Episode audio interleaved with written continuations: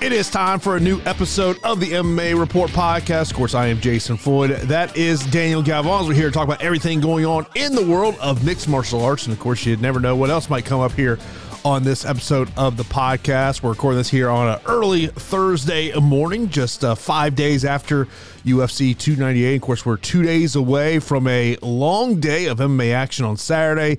It's all going to kick off at noon Eastern time with the PFL and Bellator pay per view from there over in Saudi Arabia. Pay per view starts at 3 p.m. Eastern time. Fight card has gone through a little bit of change uh, with uh, Patricio Pitbull getting a new opponent. Also, we you got the UFC Mexico card on Saturday, which, by the way, Dave, I'm not sure if you're aware of this. We got a UFC record coming up here on Saturday. Five five flyweight matchups on UFC Mexico. First time that's happened in UFC history. And we have no fights above 155 pounds on that card. That is crazy. Absolutely nuts. Can't believe it. But I tell you what, pretty darn good card. I'm looking forward to it. And damn, I am looking forward to that crowd. Yeah, I mean, look, it's one of those things where you just look at you look at the fight card and you go, "Yep, that's not an Apex card." Yeah, yeah, absolutely. And the fact that you had a card that drew a crowd filled with fighters 155 or lower, whenever so many fighters and maybe that speaks to the fact that the UFC believes the biggest draws are 155 and higher whenever you have three pay per views that are stacked to the brim with big time fights up and down the prelims. That this is the quality leftovers you get. But it's really nice to see uh, the uh, lighter weight classes get the job done when it comes to selling tickets. And damn, I mean, those top two fights, Chef's Kiss they belong on any main card on any UFC pay per view, and I'm excited for both of them. For us longtime fans of MMA, I feel like on, on Saturday I'm watching an old school WEC card. Absolutely, man. I agree with you. Uh, that is so true. And, and for those that are uninitiated or don't know, WEC did have all the weight classes in the early portion, but towards the end, it was essentially a lightweight and below promotion. I mean, they they did have again a middleweight division where Chael Sonnen and Brian Stann were fixtures, a welterweight division, but eventually they whittled it down to lightweight and under. And it was at a time when the UFC didn't have featherweight, didn't have bantamweight. So WEC had the best bantamweight in the world. WEC had the best featherweight in the world. WEC didn't even have damn flyweights at the time. Here we are, and they're main eventing the show. Yeah, no doubt about it. But uh, coming up here on this episode of the podcast, uh, basically the big portion of the show is kind of like a, a true false uh, section that we're going to have where we're going to throw out multiple uh, topics out there related to UFC 298. UFC 299, UFC 300, also Saturday's PFL and Bellator event. Also, we'll talk about the, the reaction to the announcement of the UFC 300 main event and some very interesting comments from Jamahal Hill of how this thing all came together. And uh, well, kudos to Jamahal Hill for getting that bag. Wait, way to go, Jamahal! Get that bag for this matchup. So we'll we'll talk about that as well. But uh, Daniel, man, we're uh, it's here on Thursday, so it's, it's been a while since the weekend. I tell you, um, one of the things I'll I went out on Saturday night to watch the UFC pay per view, and I texted you this when, when I got to the place that I my neighborhood bar that I go to to watch UFCs, and I walked in, I was like, "Holy crap, it is packed!" I had not seen it that packed for a UFC pay per view in a long time, and I don't know whether it's you know if it's because of the UFC, maybe just people were out and about, but I will say this: every the, the past three times Alexander Volkanovski has fought, the bar has been packed he is absolutely one of the top five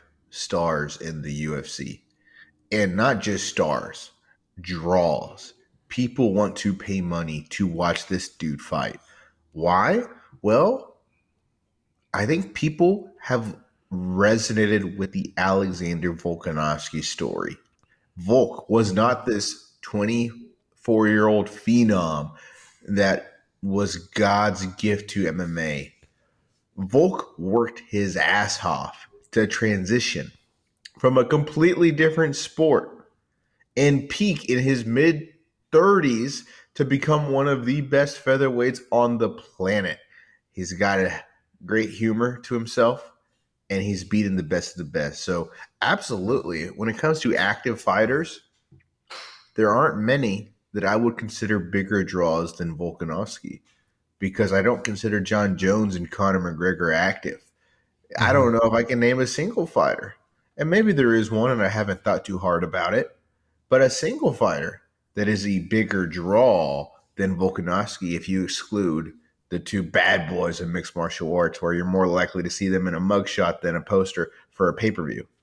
I think for me, in terms of just going out and and seeing kind of what brings an audience out, yeah, Volk is definitely one of those guys that, that brings a crowd. I just thought about it for half a second. Izzy. Well, yeah, I think Izzy's a slightly bigger draw than Volk. Could be wrong, but that's the only one I would say. That's and then maybe I'll think of more. But uh, yeah. Yeah, I mean, that was like a really a big takeaway just from being out. And, the thing I really noticed was that, you know, sometimes you go out, you watch UFC pay per view, and you know, fans really aren't really, you know, into watching all of the pay per view fights. But this time, I mean, everyone was in there, so it was a it was a good weekend, and uh, ended up playing a little blackjack uh, after the fights there. And uh, I learned uh, here at the uh, Hard Rock Casino in Tampa, they, they close the blackjack tables off at about five o'clock in the morning. You were out there till five in the morning, you wild dog. What what what are you doing? Then I went back on Sunday and played for another three hours. Did you were you were you having some luck there, my man? Oh yeah, yeah. Oh oh, I was do, I was doing really well. I mean, it's about the about on Sunday, about the last half hour, I started kind of go downhill. I said, you know what, I'm gonna take my winnings and I'm gonna play another day. So at the end of the day, you walked out with more money in your pocket than you walked in with. Oh yeah, oh yeah. That's a good day. That's a good day. I'm proud of you. I'm proud of you, my man. Uh, that is that is a level of skill that I do not have. I do not have that skill to stay at a blackjack table for longer than an hour. Usually I'm gone in about 30 seconds because I just suck at gambling. I mean, I remember I went to Vegas with money in my pocket. After like three hands, I had none of it. Yeah, you just you know uh, it, it's it's one of those things for me when I play blackjack. The first thing is I, I really want it to be a full table. Um, I, I don't like sitting at a table where it's only you know three people or less. I want to have at least four. If we can have five, really great. And then you know you just kind of you know you, you look at who you're who, who you're with. You kind of can tell who, who really knows what they're doing. And uh, but yeah, it's I, I the funny thing is I saw a clip uh, come up on either TikTok or Instagram Reels. It was from a Power Slap post fight press conference, and someone asked Dana, "So do you hit on 16?" and Dana's like, yes, hit on 16. He goes, well, what about 17? And then Dana tells a story about the one time he actually did hit on 17. And yeah, I, I don't have that Dana White gambling money, but uh, you know, it's it's it's fun entertainment. You know, it's it was it was a nice uh, Sunday fun day for me. You know, sat there, had a couple Coronas, and it was a good time. I'm glad, man. I'm glad you're able to have a good time. You clearly had a better Saturday night than Alexander Volkanovski. You you you uh you you know you got to show me your ways and give me some gambling tips because uh, again, like I remember going to Vegas on vacation and my girlfriend won some money. She spent it all on roulette and lost it immediately. Um, yeah, yeah. Apparently, some of those YouTubers are real influential, where they just take up like millions of dollars and do and fly to Vegas just to do it on black and so she thought she was going to be just as lucky. And look, don't we all have that feeling when we walk into a casino that we're gonna, we're going to take all the casino's money? Like at the end of the day, they don't build these big casinos because they're losing money. Vegas treated us like we were an older fighter going up against a young prospect in a Joe Silva matchup. I mean, they just put us away. Yeah, man, it's it's uh yeah, blackjack's more my game. I like to play poker a little bit, and I'll play slots here and there. I mean, like you know, slots. I to me, like slots are kind of like that. You know, hey, you could win big. You're likely just going to make a donation. Yeah, slots. I mean, everything in Vegas feels like yes, there's been like a lot of research and planning and strategy built into making sure the house wins. But slots, especially, feels like the house will always win that that that nonsense. By the way, speaking of Las Vegas, I don't know if you saw this. PFL is going to do uh, one of their events for this upcoming season the night before UFC 300. And I actually think this is a brilliant move by the PFL. I mean, I know I saw some media reaction on this, but my thought was like, hey, man, if you're a fan that's going to go out to Vegas for UFC 300 weekend, like if I'm PFL, I'm sitting there going, you know what? Hey, let's try to let's try to attack these UFC fans that are going to be in town and hopefully get them to the PFL on Friday. I thought that was a great decision by the PFL. That's going to work. That is. That's phenomenal. And I wouldn't be surprised if Endeavor jumps on it with the WWE show. But there's going to be a big audience of MA fans who don't give a crap about pro wrestling and just want to see maybe some high level mixed martial arts. Now, if they're bringing their significant other to Las Vegas for a UFC 300 trip and they're saying, like, hey, let's do another night at MMA. I know you want to go watch Bruno Mars, but I really want to watch, you know, Cesar Ferreira. That might be a hard one to sell. But at the end of the day, you look at professional wrestling, that is a tent pole of what we see in that industry during WrestleMania weekend, it has ballooned into literally hundreds of pro wrestling shows that start happening in whatever city WrestleMania is starting on Wednesday. Wednesday, Thursday, Friday, Saturday. You'll see all the notable independent wrestling promotions have shows to capitalize on that large population. Smart move by PFL. Yeah, Make PFL. Sure yeah, PFL announced this on Tuesday. They announced their first three events. Uh, April 4th will be in San Antonio, Texas at the Boeing Center. That's going to feature the heavyweight and women's flyweight divisions. April the 12th, which is the night before UFC 300, they'll be at the theater at the Virgin Hotels uh, in Las Vegas. That'll be the light heavyweight and lightweight divisions. And then April 19th, they'll be at the Wintrust Arena in Chicago, which will feature the welterweight and featherweight divisions. One of the things I really noticed, really stuck out to me about this is they're going to bigger arenas, which I think maybe plays into, you know, some of these you know, Bellator employees coming into the PFL, kind of you know showing them what they do from a ticket aspect. Uh, the when you talk about the Bellator fighters that uh, they had said Bellator fighters are probably going to make up about half of this season. Uh, in on the April fourth event, uh, Valentin Moldavsky and Liz Carmouche will be a part of those tournaments. Uh, April twelfth, the lightweights will be lightweights and light heavyweights. Phil Davis and Patricky Pitbull will be in that as well. And uh, when it comes to the April 19th card, Andrei Koreshkov will be in that welterweight tournament. So we haven't seen Koreshkov inside the Bellator cage. So I, it's one of those announced by the PFL. I saw this week and I was like, man, that's kind of a brilliant. I did see, I saw this article come across my Twitter timeline. Donn Davis. Um, I, I don't know. I really wondered is, is Donn Davis an historian of mixed martial arts? I'm really thinking he's not because he keeps taking jabs at the UFC. And I'm just like, I've seen this playbook before, Donn Davis. You're going to say something at some point that Dana White is going to say something that maybe you don't want to be out in the public. Yeah. At some point Dana to going to react. He's currently treating him like an annoying little brother. Where he's like, "Oh yeah, whatever." and maybe it's because Dana doesn't feel threatened. Donn isn't a historian. No one in this business that's trying to make money is a historian. Every time a fighter gets on a hot streak, they now become the best fighter in the division's history, according to the UFC. These people lie to us all the time. In Donn's case, it's not so much about lying, it's about not understanding that you don't poke the bear because Dana White has in the UFC have created a very difficult situation to thrive. If you're an MMA promotion, I can't remember. Um, oh, the a monopoly. Uh, they've created a monopoly. Um, oh crap! Hunter Campbell's about to walk through my door and yell at me. Yeah. So yeah, I mean, I don't. Donn, Donn makes a lot of poor choices. He, he does. Uh, I don't get it. I don't understand it. And also, a lot of time he kind of says stuff that I don't think is accurate.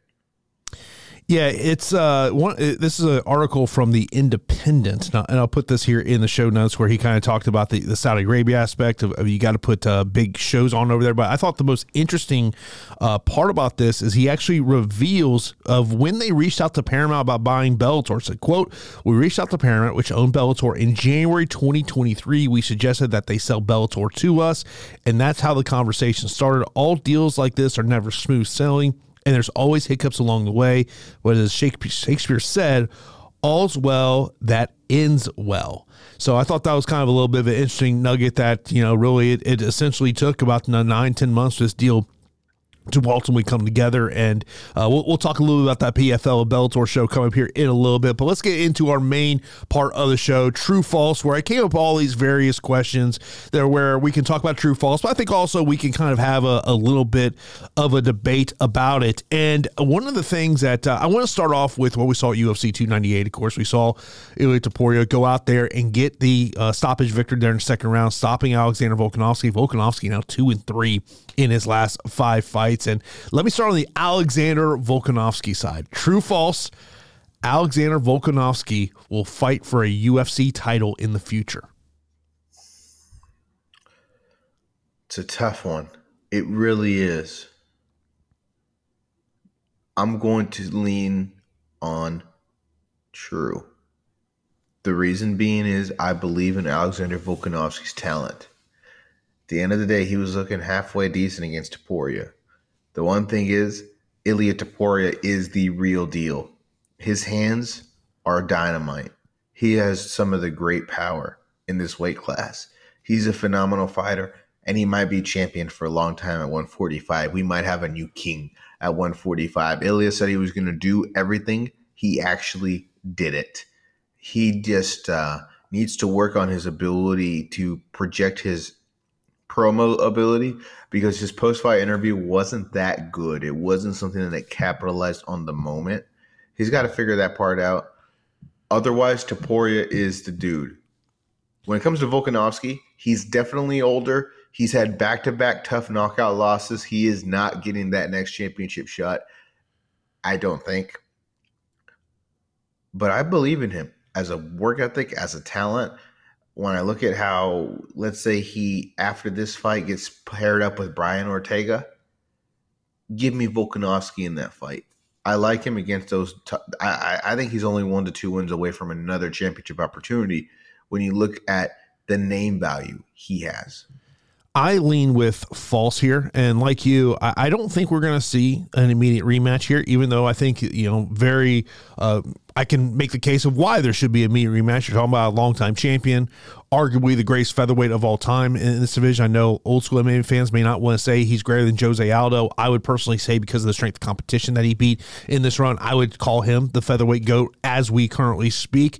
But you know, it, it's if his next fight is not against Topuria, I just don't know if he gets there. And I think it's about the age and what has happened in his past couple of fights. You mentioned about the back, past uh, knockouts in his last two fights. So to me, I think it's more of lean towards false in this one. And, and I think that if you're the rest of this featherweight division, you're likely very happy the fact that Ilia Topuria is a featherweight champion because it really opens up this division. Now, if we flip it to the other side with Ilia Topuria, I think a true false question is does a Yair Rodriguez win on Saturday equal Ilia Topuria's first title defense? And I'm going to say true. I don't I don't think an Ortega win goes out there and gets him a title shot matchup, but I think a Yair Rodriguez win. Yair has obviously made some comments this week about uh, let's just say he doesn't really care for Ilia Topuria. So to me, I think that is I will say true the Yair Rodriguez win on Saturday equals that'll be Ilia Topuria's first title defense.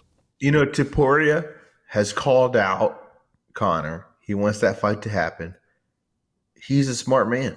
He wants the fight that's going to give him the most amount of money. At this point in time, don't think Ilia has the amount of leverage to make that fight a reality. And I don't think Conor can make 145. And I don't think the UFC is going to Spain soon. Maybe if Topuria continues to be a champion, we will see that fight in Spain. Yair versus Ortega. What a great fight. We get some conclusion to the last time these two stepped in the cage and Ortega got that shoulder injury.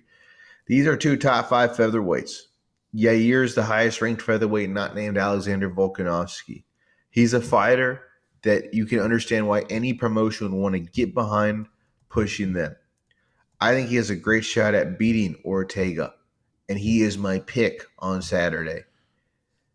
I do not think he gets the next championship opportunity. I think that is false.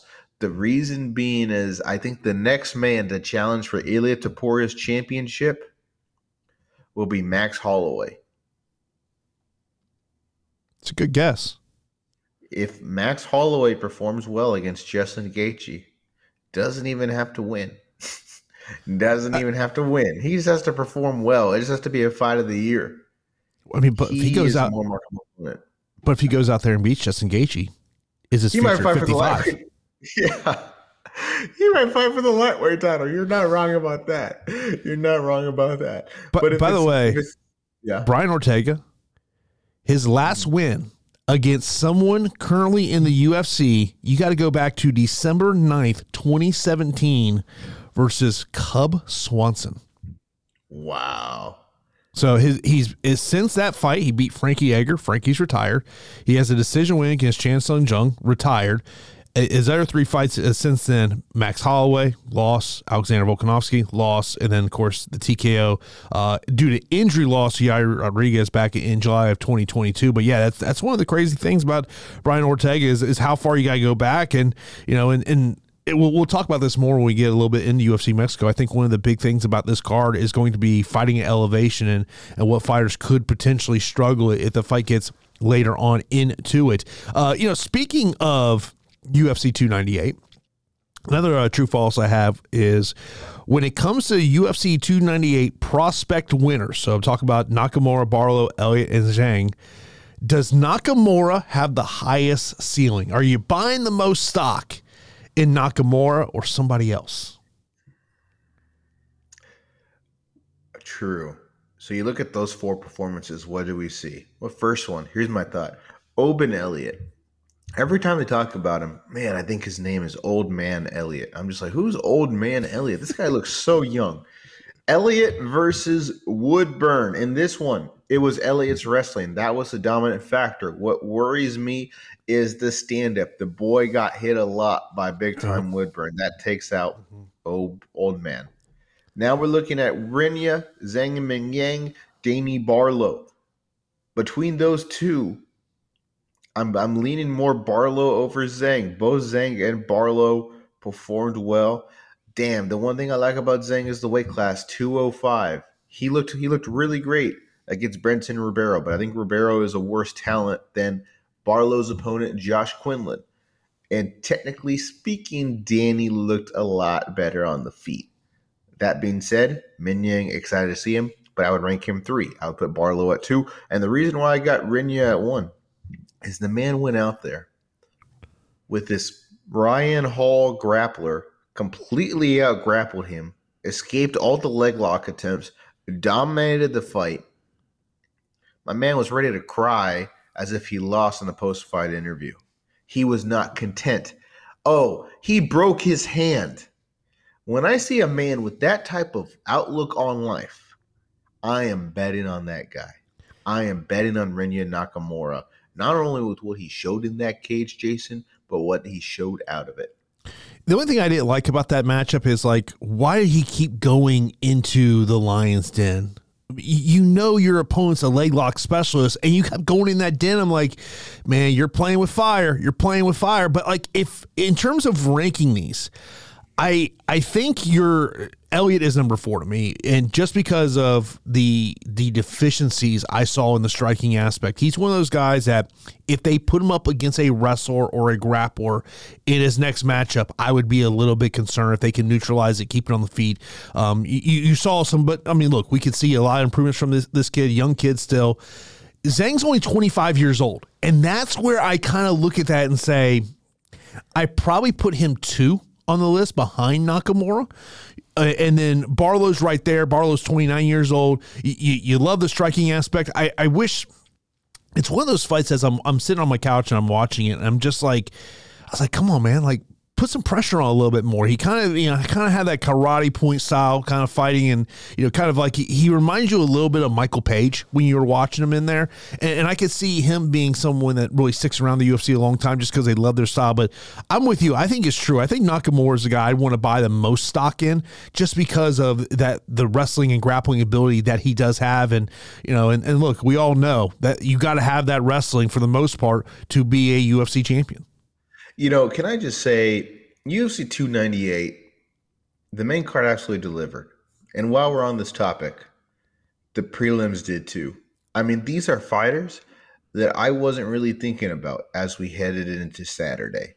And they showed out. And overall, it was a damn good event. And it's worth giving the UFC its flowers because I talk a lot of crap whenever they put on some bad cards. Mm-hmm. This was an amazing experience, man, top to bottom. So many great fights on the main card, so many great prospects. And then you look at that prelims, bro.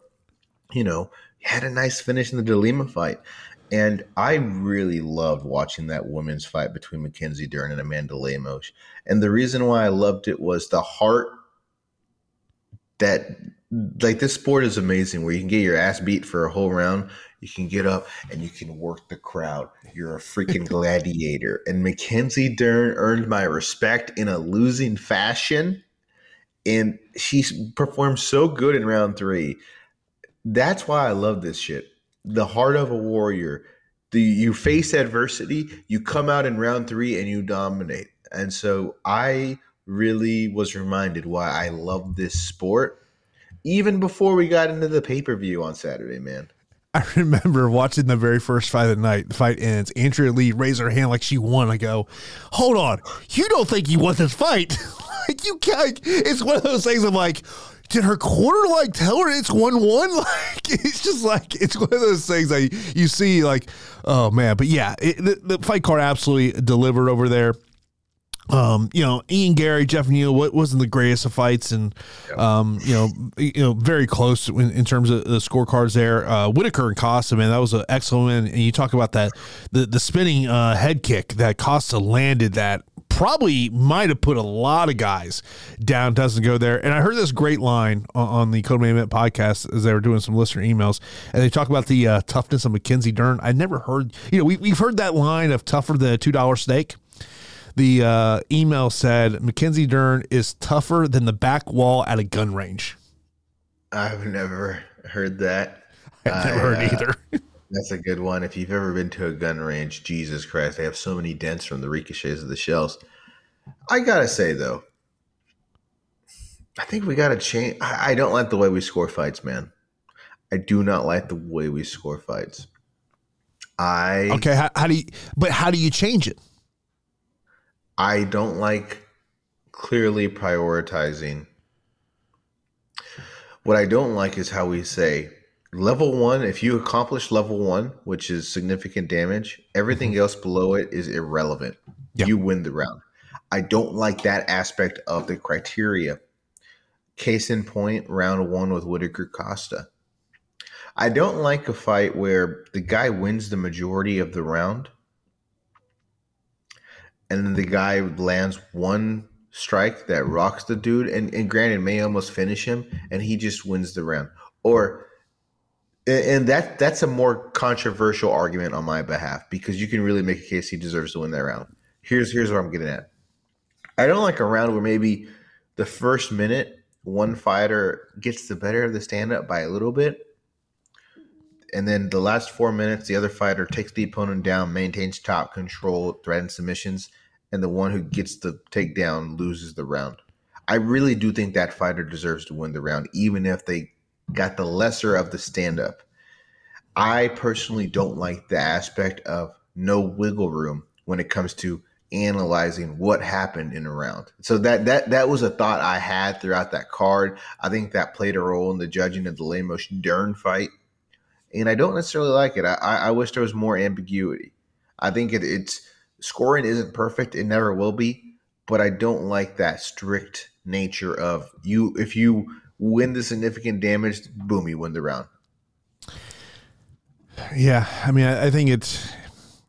I, I I understand why why damage should be the number one priority, but yeah, I, I mean, look, you make great points. You make great points. I mean, it's just I, you, what like a pet peeve of mine is when you know a round is relatively close and then a fighter gets a, a, a takedown in 10 seconds and the announcer goes well that just got in the round like yeah. And, and also like it's also a thing of like and i've said this for a long time we put way way more value on someone successfully taking a fight to the ground than someone defending eight takedowns in a round and we value that one takedown they got more than the eight they stopped you're totally right. I, I do feel like maybe we may have overcorrected when it comes to the analysis of the judging when it comes to that aspect of the fight. Sometimes it's like we punish people for doing takedowns and just staying there.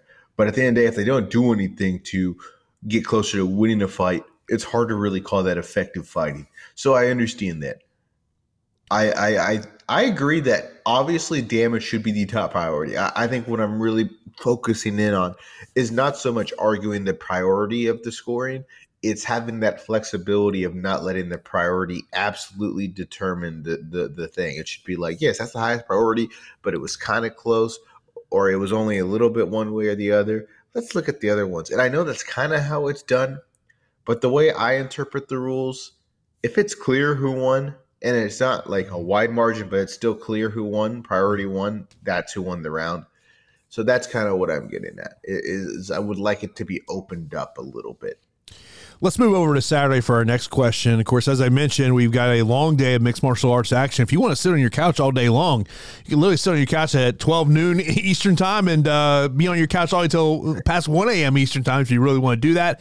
I'm just going to tell you right now, full disclosure, because you know we don't we don't BS you on this podcast. Uh, I'm not doing that. I'm not doing that. I am not going to sit on my couch from from noon to 1 a.m. Eastern time. I'm going to go out there and live life a little bit. But uh, this is actually a question that Daniel uh, brought up here, and so we PFL Bellator we have seven matchups that put uh, Bellator fighters up against PFL fighters. Will Bellator sweep PFL on Saturday in Saudi Arabia? And just to give a little uh, backstory on this, out of the seven matchups, six of the seven are the Bellator fighter is the betting favorite. The only Bellator fighter who's not a betting favorite is Yoel Romero, who's taking on Thiago Santos. Thiago Santos is a minus 122 betting favorite over at DraftKings Sportsbook. Freak, man. If Thiago Santos is your best hope, a man who hasn't won since 2021. That is not great. Can you read off the PFL versus Bellator matchup so we all kind of have a sense of what we're looking at here? So we got Ryan Bader versus Renan Ferreira in the main event. Then we got uh, Johnny Eblen versus uh, Impa Kasanganay. By the way, Ryan Bader uh, is uh, now approaching the actually the underdog in this one. He's minus 102, minus 118 for him and for a uh, Impa plus 380 betting underdog is Johnny Eblen, who's a 5 to 1 betting uh, favorite. Then we got Patricio Pitbull uh, taking on Gabriel Braga. Of course, uh, Pinedo was supposed to be in this matchup. Due, he, he had to pull out due to an injury. So now uh, Patricio takes on Braga. Uh, Patricio, a minus 166 betting favorite, plus 140 for Gabriel Braga. Jason Jackson, a minus 675 betting favorite against Ray Cooper III, which is he's a plus 490 betting underdog. By the way, that's at a catch weight of 182 pounds. Then we got uh, Bruno taking on Nemkov. Nemkov minus 520. Bruno is plus 390. Of course, this is Nemkov's debut here in the heavyweight division. And then Thiago Santos and Yoel Romero. And then. Um, oh, and then AJ I, McKee and Clay Collard. Yeah. So at the end of the day, I'm going to say false. I'm going to say there's no sweep. Why? I'm not even looking at the fights when I say false. I'm just saying you're telling me a seven fight parlay is going to hit. I'm going to say no chance in hell. And, and, not, telling- and, it's not paying really well for a seven fight uh, seven leg parlay. Uh, plus yeah. 953 if you go a seven leg parlay. Crazy. That's crazy, bro. Well, you're also uh, talking about you've got a uh, Nemkov yeah. at minus 520, Jackson minus 675, and Eblen at minus 500. So, like, right away, when I look at these matchups, which matchups do I feel foregone conclusion Bellator is going to win. It, it's those three you mentioned. It's Eblen versus Kasanganay. It seems like there's these guys are at different levels. Clearly, Impa could potentially knock out Eblen if Eblen gets crazy, but I think Eblen's better in every aspect of the game. Um, I, I, think Nemkov clearly is just better in every aspect than Cappelozza. The same with Jackson versus Cooper. The one thing that worries me about that fight is is the weight class is different for Jason. That mm-hmm. worries me. And guess what? Ray Cooper has some hands. Ray Cooper does play that role. That being said, I go to sleep at night feeling pretty good about those three winning. When it comes to who's going to upset the Bellator fighter, I think right away the number one you got to look at is Renan Ferreira, just because Bader's older. Renan has a lot of physical attributes that make him a threat for Bader. I like on a single fight basis, I'm picking Bader to beat Renan. On a single fight basis, I'm picking Patricio Pitbull to beat Gabriel Braga. On a single fight basis, I'm picking Clay Collard. I mean AJ McKee to beat Clay Collard. I think all those three guys are better fighters, but those fights give me concern because of the age of Bader and Patricio. Patricio's coming off that loss and Rizin that didn't look that good. And AJ McKee sometimes fights very, very, very cautious and allows the other fighter to outpoint him. I think at some point something is going to go wrong for one of these Bellator fighters, but this topic really shows the disparity in the talent level between the two rosters when you look at the fact that so many Bellator fighters are favorites and we are taking it seriously that a sweep is in play. I mean, I would say this. I think the McKee Collard fight is probably the fight that intrigues me the most from a fighting style. I mean, I think if we're talking about uh, using your your best uh, way to get the victory, AJ using wrestling, not having a striking matchup against Clay Collard. I, will be honest, with you, Thiago Santos, Yoel Romero does not really interest me much at all. Um, you know, you, you, never know what to get out of them. Nemkov is what does he look like at heavyweight? And that that to me is a little bit of the question there. I think you you broke it down great with with Jackson and Cooper III. If, if you're Jason Jackson, to me, it's about uh, utilizing your grappling, not getting to a striking matchup. Uh, you know, Braga and, and Patricio is probably going to be a very fun matchup between those two. But I think you bring up a great point about Patricio's age, what he looked like in his last matchup. I expect Johnny Eblen to go out there and get the win against Impa Kasanganay. I mean, look, if you're looking to make a bet on that fight, I'd be looking at try maybe looking at Eblen, you know, inside the distance type prop. Um, and then for whatever reason, why do I see Ryan Bader losing on Saturday? Because he's been around for a very long time. Think of all the fighters that were around when he started entering his prime in the UFC. There's not many left. Most of them are fighting at UFC 300 for the last time. It Think about Ryan Bader's been in Bellator for like what six years? I want to say. I wouldn't be shocked if he's been in Bellator longer than the UFC. His first fight in Bellator was June twenty fourth, twenty seventeen. His last fight in the UFC, November nineteenth, twenty sixteen. And when did he debut in the UFC? Two thousand nine. Two into two thousand eight on the Ultimate Fighter finale. Okay, so I guess he was in the UFC just a little bit longer, but uh, yeah, you look at the great Bellator fighters of all time. Ryan Bader has on that list. And you got to imagine. I know there's been kind of been some speculation. Could Francis Ngannou be in the building? And it's ultimately going to be announced whoever wins the main event is going to take on Ngannou. Um, and Ngannou, uh, the price point came out for his pay per view against uh, Anthony Joshua. I say seventy dollars. Is going to be that pay per view. Okay. Did, and did I see? Did I see that fight's on a Friday? I didn't see that. That's pretty pretty um it's not great. Let me see. It's March 8th. March 8th. That sounds like a Friday because March 10th. It is. yeah, March that's a, I, I saw that and I was like my first thought was like that can't be right. But yeah, March 8th. Wow. Is that in Saudi Arabia? Yeah, it's in Saudi Arabia. So that's going to be on during the day on a work day on a Friday. That's pretty that's pretty crazy, man people are going to stream that one illegally so hard because it's just you can't even gather the buddies to watch it and buy it. You know, you're just like, oh, I'm at work, oh, screw it. I'm not going to buy I could, it. I could see if it was uh, the next weekend is you wouldn't want to go up against the NCAA tournament, but it's also St. Pat's weekend. You know, which is obviously a big drinking holiday here in the United States. Is the NCAA tournament the same weekend as St. Patrick's Day weekend? Yeah, yeah, it's always that yeah. way. That sucks. I have a show in Fort Worth that weekend, so I'm yeah, gonna be driving. St. Pat's is on a Sunday this year. Yeah, yeah. Damn. Um, yeah, I think it's a bad idea. At the end of the day, Francis is going to get that bag, but when it comes to optimizing the amount of people that are going to watch your product, that's not a great idea. Yeah. I'm tired of these shows in Saudi Arabia, bro. I am. I mean, dude, getting that money, bro. I mean, I I, I, under, I understand why as promotion you do it. Um, I, I but I think in terms of you know when you look at PFL Bellator, at least uh, at least Saturday, it's a Saturday, it's not a Friday. I mean, if it was a Friday, I mean, like how many people? I mean, I don't know about you, but like. I remember I, I had to do a family dinner at um, a couple Fridays ago at three o'clock in the afternoon, and and uh, one of my relatives goes, "Oh, so your your work day's over?" I go, "No." I'm like, what time do you think a workday ends for me? Mm-hmm. I was working till like uh, ten o'clock last night. like, Yeah. you know, I mean, it, so but like I get why you, you go out and get that money in Saudi Arabia. One of the things I, I found really interesting because if you listen to this podcast for a long time, you, you know I'm, I'm part of a restaurant group and.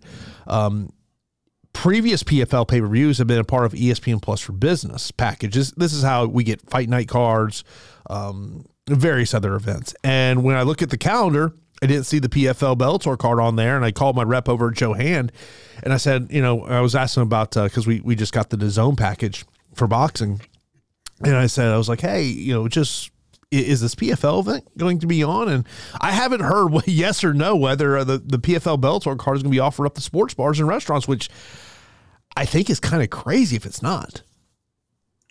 Mm-hmm. Mm-hmm. Because that's the best way you can convert casual fans is people who are out eating that didn't even have that top of mind and it's on, especially during that time period. There'll be a lot of people out for lunch. Especially on a Saturday afternoon, you know, when the pay per view starts at three o'clock Eastern time. Like you think about how many people, you know, even you know, just hanging out with with the friends on, on a Saturday afternoon. Maybe you're, you know, there, there's a lot of cool places like right around here in my office. Actually, uh, there's a spot I want to check out. It's a uh, it's a a par a, uh mini golf that's also a bar. Sounds like it's up my alley. Is it a, it's a whole course?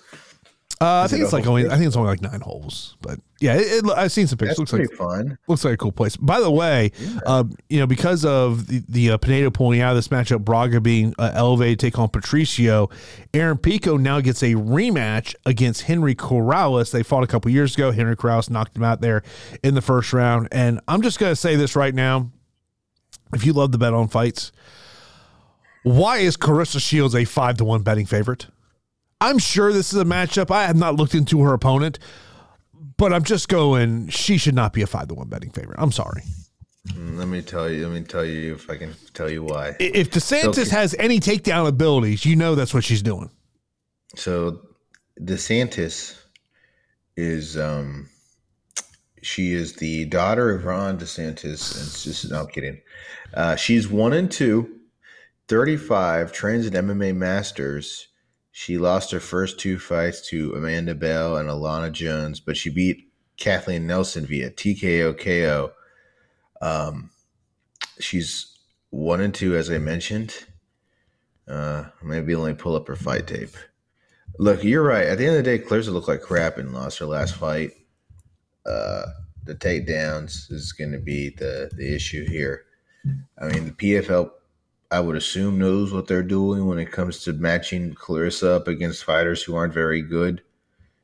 Uh, but um, yeah, I don't know. I'll pull up that fight tape, and uh, yeah, Kelsey's looking okay.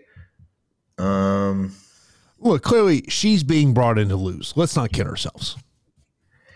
But in terms of you know putting some money out there, I, I'm not putting. I'm not taking Claressa Shields as a five to one betting favorite and having confidence. no, you're This this, this is this is mixed martial arts. This is not boxing. Me. And we've seen she can get taken down pretty easily. It seems like with Kelsey, the way she gets her takedowns is by putting fighters against the cage, bringing them down, working the clinch, which seems like a bad idea against Claressa Shields. But also, like if she's able to get through the clinch work and and not get put away, she's skillful enough to get the job done. And if she puts Claressa on her back, I mean that's a round DeSantis is going to win. The stand up looks, you know, it's going to be a massive gap. I mean, obviously. Yeah. Um, so yeah, I, I get it. I mean, Shields should be the pick, but if you're putting money on Claressa Shields, you must have a lot of it because there's there's not much point with those odds. Here's another thing. Is it a bad look for the PFL if Bellator goes out there and sweeps them? It's a slightly bad look. It's not the best mojo in the world, but at the end of the day, those fighters aren't Bellator fighters anymore. They're PFL fighters. You- you're- you're Damn, her di- her defense is not great. All right, I'm picking Shields. Uh, uh, yeah, I would say it's slightly like a bad PR story for a day, but at the end of the day, those fighters are PFL fighters, so it's not the worst thing in the world. Yeah, and, look, it, it's great to belt these Bellator fighters now getting an opportunity to fight. We'll see kind of how PFL the direction of, of Bellator here in 2024. Also on Saturday, of course, uh, we got a pair of rematches in the UFC uh, card there in Mexico, and the next true false is will the winner of Moreno versus Royval get the next flyweight title shot and I'm going to say false on this one, Daniel. I, do, I think even though he pulled out due to an injury, Amir Albazi may be the guy that gets the next title shot. Damn, we are in agreement. Um, and the reason being is I think there's a little bit of there's fatigue when it comes to flyweight championship rematches. We've mm-hmm. seen them time and again. Both Moreno and Royval have had those opportunities. These are two badass MFers. I'm damn excited. For a casual fan, they might be mistaken and think this is a championship fight. They might think Moreno is still champion and not realize mm-hmm. Pantoja is. So I agree with you. I, I think Albazi gets the next fight. Albazi gets the next fight. When it comes to this matchup, I'm picking Brandon Moreno. Um, just feel a little more confident in his abilities here. When it comes to consistently winning rounds, what worries me about him and Royval is Royval, man, he is a spark plug. He can absolutely knock the dude out, finish the fight. But throughout 25 minute contest, I'm liking Moreno to win this one. The one dream matchup I've been thinking about for the longest time in this flyweight division. And it doesn't matter who the champion is. But when you look at the state of ONE FC, I wonder if we will ever see the UFC get back in the Demetrious Johnson business? Will the UFC ever go and acquire Demetrious Johnson and sell that fight as the the king is back? Can he regain his championship? Because that is an interesting story to tell for a man who was one of the best fighters in the world and never resonated, didn't ever really gather an audience. Can the UFC retell his story as the, the, the champion who has returned. Is that something the UFC would even be interested in? That is a, a thought I thought about when I thought about the state of the ONE FC. Another interesting name, and there's been some kind of debate of kind of could he come back to UFC at some point? Koji Horiguchi. That's another good one. High quality fighter believe he's a is he available? Is he a free agent? The, uh, Sakakibara made some comments that uh, sound like Horiguchi. That's kind of where he would like to be. So we'll see what happens there. But I also think of reason why I say that the winner of Saturday's main event will not be next for Pantoja. I think it comes down to timing. UFC is going to do a pay per view. Their May pay per view, May 4th, is going to be in Brazil. I got to imagine Pantoja's got to be a guy that they want in probably the co main event. The main event was targeted to be Alex versus Jamahal. Of course, we know that's now the UFC 300 main event. So to me, I think it's just about timing. I mean, I do like Brand Moreno to go out there and get the win. Um, I and I think the big thing is I think we'll see takedowns be a big part of that. We've seen Brand Moreno or excuse me, Brand Royval really struggle with being able to stop the takedown. So I think that uh, Moreno's going to get the win, but I, I am with you. I think it's one of those things of can you really sell me right now on another Pantoja Moreno matchup? You can't sell anybody on that matchup. We will watch it and enjoy it. Yeah. But there isn't really money to be made. People aren't gonna pay for that. Let's move over to UFC 299. We got one uh, 299 question. If Sean O'Malley retains his title next month against Chito Vera, his next title events will be against Merab Dvalishvili. I'm glad we're asking this question because we need to talk about Merab. He's the best bantamweight in the effing world. I've been saying it for a while now. Round one was a little hairy. So Cejudo clearly won round one, and I hope he doesn't retire because he still has it it's pretty high stakes to put your career in line against Merab. That's like putting your career in line against The Undertaker at WrestleMania. That's like putting your career on the line uh, against Patrick Mahomes in the Super Bowl. I think Merab is that good. I think he's the best bantamweight in the world. I don't know if Sean O'Malley has earned an opportunity to fight the best bantamweight in the world, but we'll see if he does with the win over in that contenders matchup he's got against Chito Vera. I, I know Sean has the championship, but the bantamweight champion of the world is Merab. That's my opinion. Um, do I think that fight happens? No, I don't think Sean O'Malley wants to fight Merab uh, because Merab doesn't have a name value and Merab will win that fight. I don't think the UFC is in the Merab business because the UFC is not in the business of promoting the best fighters. Right, Belal Muhammad? Oh, we're, we're gonna get we're gonna get to that one next. Don't don't worry, we're gonna get that question. Like, look, I it, my perception is if you listen to Sean O'Malley talk, I understand why he, as he thinks about his future, of why he'd be more interested in an Ilia Topuria fight than a fight against Merab. And I think that I was listening to his comments on, on Ariel's show, and, and I agree with what he said. Like, you know, yeah, Merab's got a ton of cardio, but, you know, he doesn't have that fight ending power to end the fight. But, like, to me, I and my perception could be very wrong. I just don't think Sean O'Malley is very interested in what you're going to have to do to get ready for Merab. Not just what you're going to see on fight night. It is that that eight weeks leading up to that matchup where you're going to have to bring you know bring in all those guys from the lab that are wrestlers that are just going to keep pounding and pounding and pounding. I mean, remember in the five round fight that Merab had with Yan, he had 49 takedown attempts. eight weeks ain't enough. That's like me telling you, Jason, in eight weeks, I'm going to dunk a basketball. It's to take years. Bruh, Merab went out there and out grappled the Olympian. He out wrestled. He took that Olympic medal, he turned it sideways and shoved it up in Henry's ass. That's as The Rock would say. Against Cejudo. Against Cejudo. He he apparently was doing some grappling sparring with Aljo before, according to Ray Longo. Dude, that is that is the craziest part. That they did three rounds of sparring to get ready in the back. Merab legitimately might have a third lung. It's like that horse secretariat when he died and they studied him and it's like his heart's just bigger than everyone else's. If we find out that Merab's got some things in his body and I know some fighters are suggesting that he does have some things in his body, but if we find out he has a third lung, it wouldn't be surprising because what he's doing does not make sense. Um, look, bro, Merab's the best bantamweight in the world. I'm tired of all these fighters running away from fights to determine who the best fighter in the world. That's why I like this sport. I like right. this sport. I love this sport because I grew up being told a lie which is the best fighters fight the best fighters. That's what Dana told me. Now he's trying to put together Chimaev versus Leon and not put together Belal versus Leon. So clearly Dana's lying to me now. And, and I'm tired right. of this. Hey, hey, I won a championship. I won one fight. I'm going to become a double champion. Get the hell out of here. Clean out your weight class first.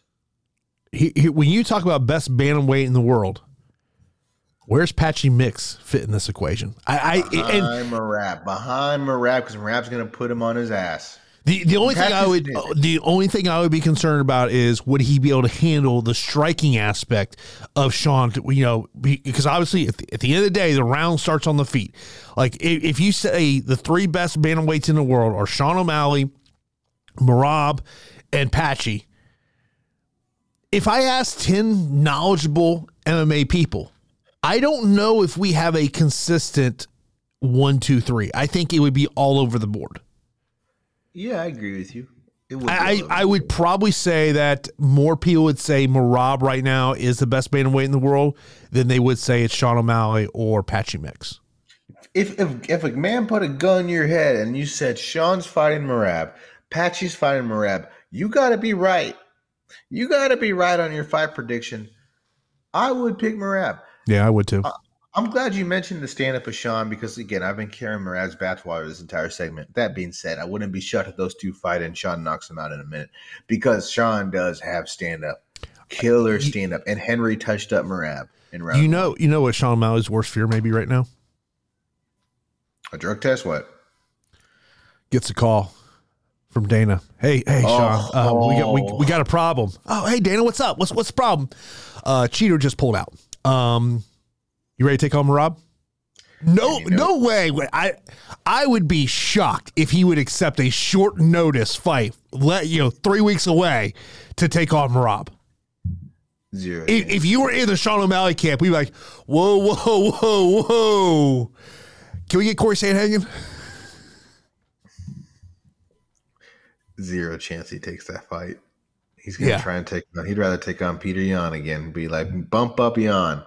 Uh, yeah, zero chance he's taking that on short notice. I mean, that would be a bad idea. I wouldn't advise that. You mentioned but, about Belal Muhammad.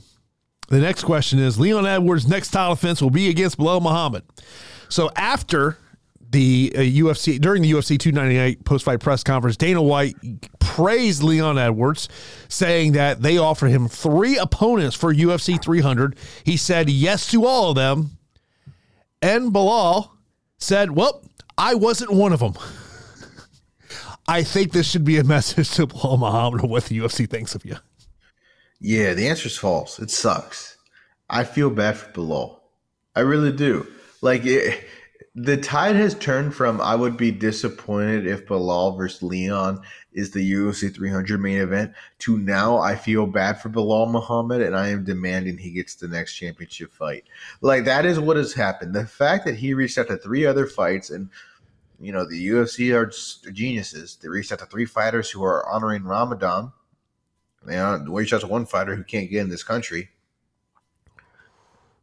And I, I don't know. I, I, think I sent you the tweet. Karim Zidan, um, he posted an article, and it was it was uh, I couldn't read all of it because it, was a subscription based thing, but I want to find the tweet. But basically, the the the synopsis of the tweet was that Hamzat Chimaev cannot get into the United States due to his relationship uh, with Kadyrov.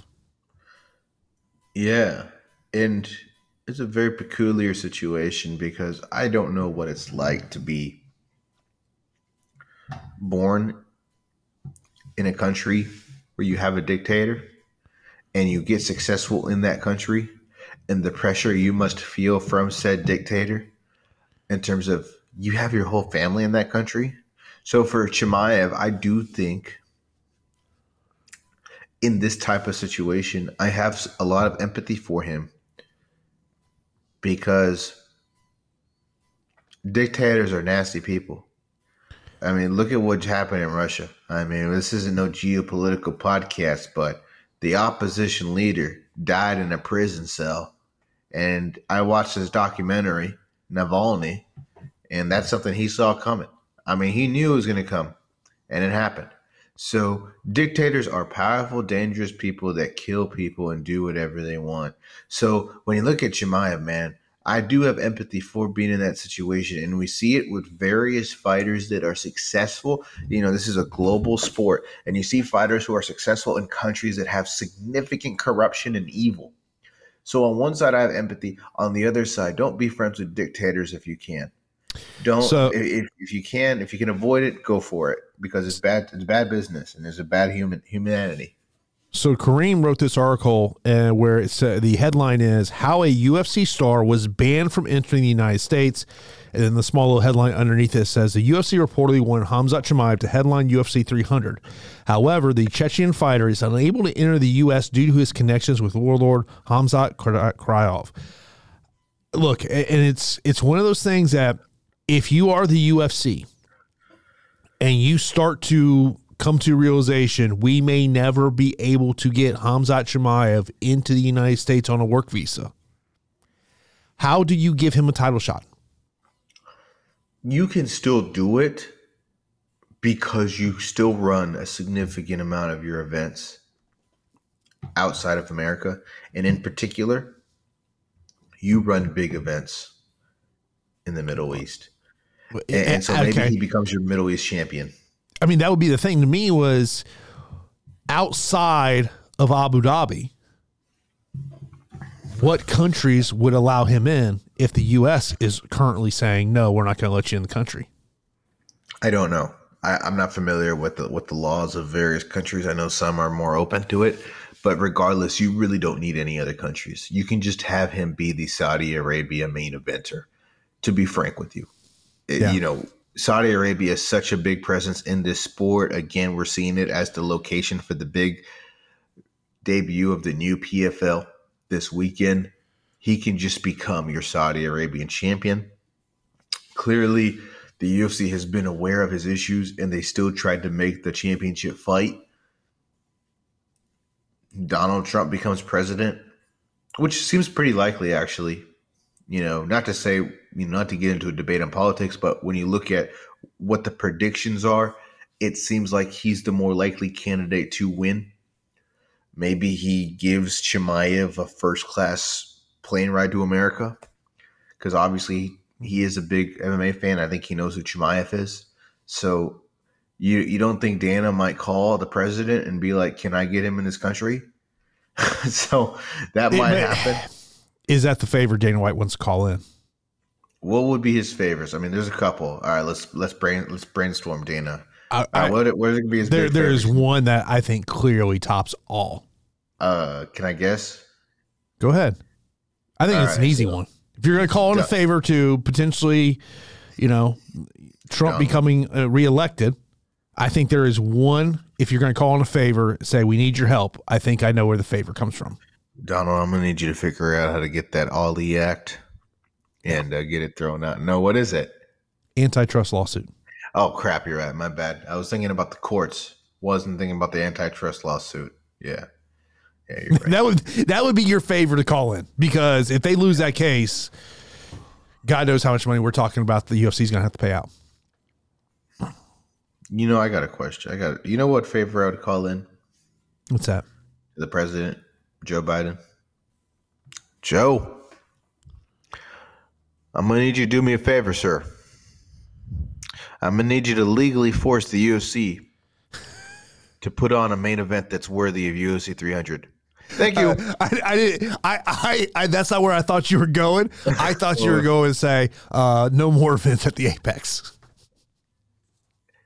Joe, look, bro, I had to stop. Hey, all right, I'll say this right now. And look, we're not a political podcast. I would be shocked if Joe Biden watches mixed martial arts. Yeah. First of all, it's, it's on way too late. Yeah, I I agree with you. I, I don't think it's his cup of tea. I don't know Yeah. if he's a big sports. Yeah. At the end of the day, bro, I had this thought. What's that? We will never see a fighters union. Oh, I But five percent chance. but five percent. need we need to make a union of fans. Because Yeah, I'm tired yeah. of this shit. I am tired but- of this Apex card. And for the love of God, I am tired of the UFC. There is no other sport that I watch, and I watch a lot of sports. Sometimes I watch pickleball. There is no other sport where I more often think of the business implications of their decision. There's no other sport where I think, oh, they're doing this because they want to make more money. They're doing this because they know they hmm. can be cheap here and make more money than the UFC. There's no other sport where the dialogue around the biggest event is, oh, well, clearly they're not going to put Conor McGregor on the card because the champions get a percentage of the purse and they don't want to share that purse. And also, UFC 300 is also going to do great business. So, hey, let's not kill two cows at once. There is no other sport where I think they do not care anymore about giving the fans what they want. They care about getting the money out of the fans' I- pocket for the least cost possible. I saw a great comment on Twitter um, yesterday, day before. There's this video where Dana White is talking about when Khabib defeated Conor McGregor, that Putin gave him $20 million of real estate. And the comment was, boy, don't you find it interesting? Dana loves to talk about how much fighters of money they get outside of competition, but doesn't want to talk about how much money they get inside competition. And like, and then the whole like, Conor has all this money and like, like, God, like, I get why the credential media does things the way they do because you've seen what's happened to other reporters in this industry that do their job. But just come out and say, Dana, is this a contract issue? Yeah. Yeah. Dana, is this a money issue? Dana, is Endeavor trying to make their profits perfect, as, as efficient as possible? Is that the priority? And I get it. In any business, and all these sports are businesses, the goal is to make money. Do not get me wrong. I get it. I'm not a child. But for the love of God, these sports at least distract me enough. When it comes to the Super Bowl, I'm not thinking about, well, you know, business wise, it makes more sense to do this. I'm thinking about this is the epicenter of everything. Oh my God. You know, WWE could be like, WrestleMania is going to sell itself. Rock, we want you on the show after uh, WrestleMania, buddy, because WrestleMania is gonna sell itself. Nah, bro, it's WrestleMania. They are going all out, uh, balls out. Why can't the UFC go balls out, Jason? And people have not seen the ticket price for UFC 300. The cheap ticket just to get in the building, six hundred dollars. Upper level, six hundred to seven hundred fifty dollars. Lower bowl, twelve fifty to twenty five hundred. And if you want to sit on the floor, three thousand dollars. And I mean, look, we we've seen what, where UFC ticket prices are at, and it, the reality is is that the UFC has priced out middle class America. I mean, let's just be honest about it. Like you know, even if you like, even if you make, let's say you make seventy five thousand dollars a year, are you ready to spend two grand to have a decent seat to watch a UFC pay per view live? Simply put, buying a ticket to a UFC pay per view is outside of the price range of a middle tier or below UFC fighter. It would be fiscally irresponsible for Mr. Barlow, for Mr. Oban Elliott to purchase a ticket to UFC 300. Yeah, I know. By the way, just go back on the the, the Leon Edwards uh, true false. I think his next fight will be against Belal Muhammad. I think it's going to be the main event of UFC 301.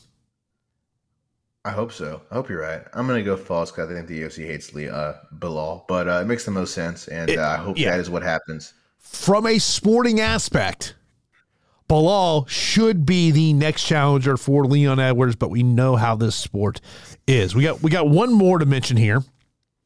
Which UFC 300 fighter will be the highest ranked when UFC 400 happens? Bo Nickal, the easy answer here, Daniel. I mean that that's the easy answer. Because the problem is, is UFC 400, we're, we're you know six, seven years away from that happening. If, if Bo Nickal around, he he would be the guy that would stick out the most. That is that is the easy answer. So yeah, let's say it's seven years away. I'm gonna go just to just to be a contrarian over here. I'm just checking the ages of everyone. My uh, my favorite for the non Bo Nickal category has got to be Jim Miller. No, I'm kidding. Has got to be Arman Tsarukyan mm-hmm. because he is currently 27 years old. So in seven years, he'll be 34.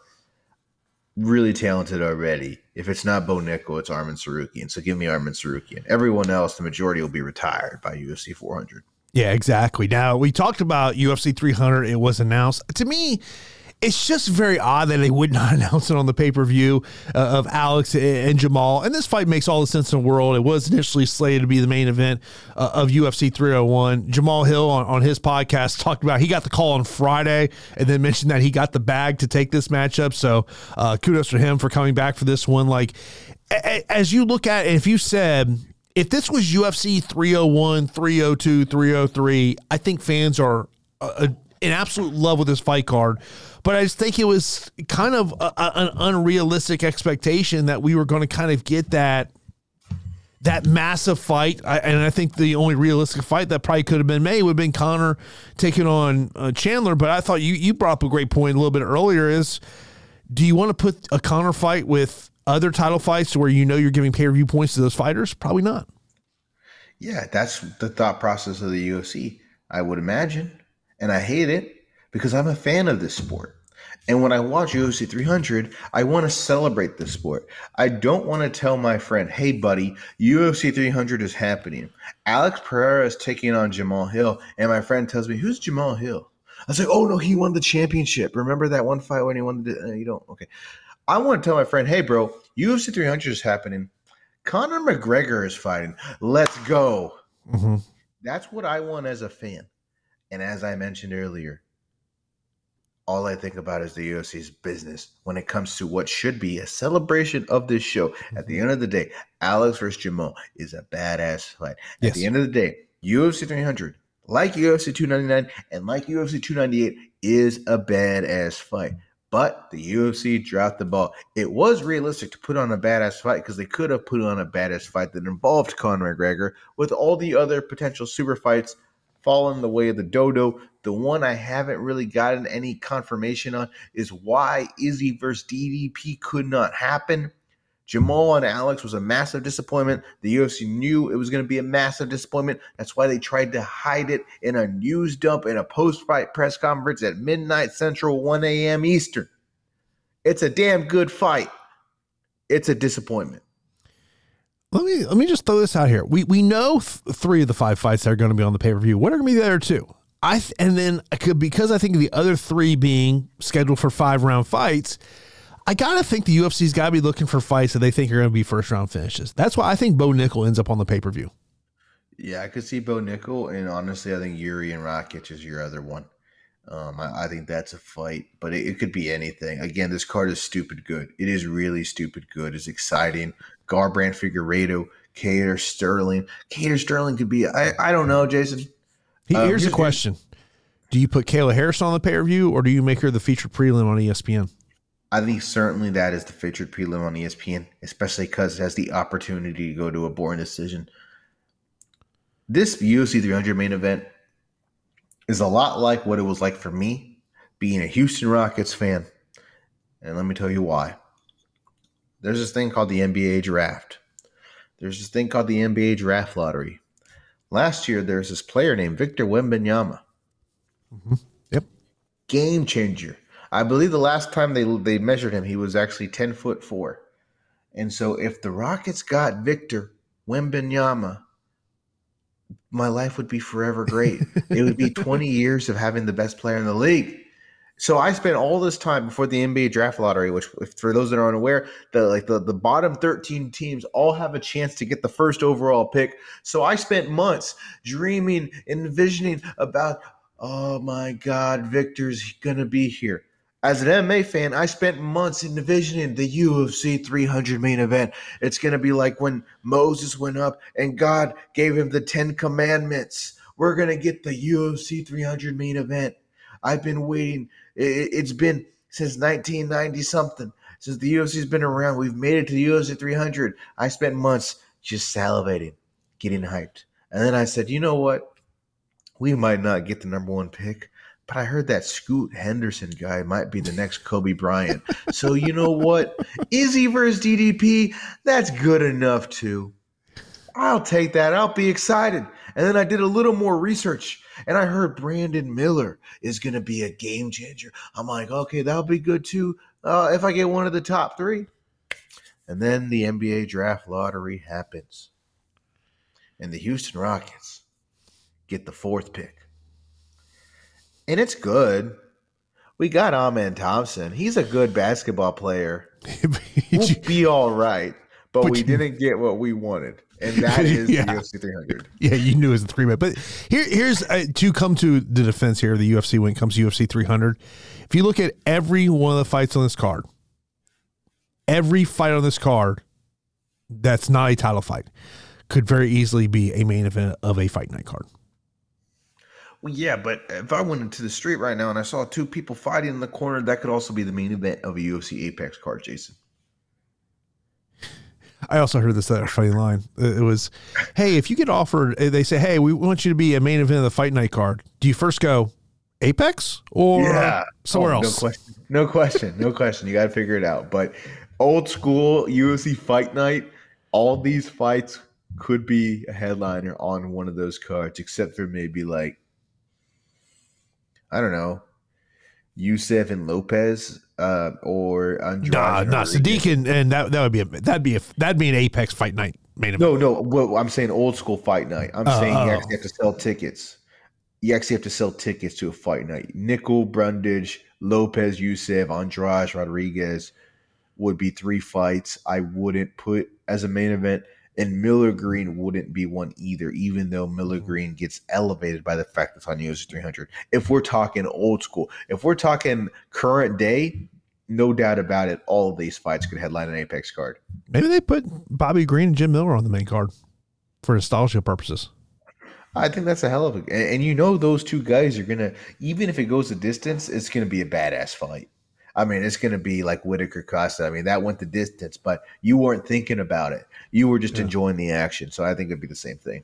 Yeah, I mean, look, hopefully, you know, I mean, I'll, I'll probably catch a decent amount uh, of these fights live on Saturday, but uh, you know, hopefully the PFL Bellator card, you know, goes off well. I mean, uh, you know, I think, uh, as I said earlier, the McKee Collard fight, I think to me is a matchup that that intrigues me the most.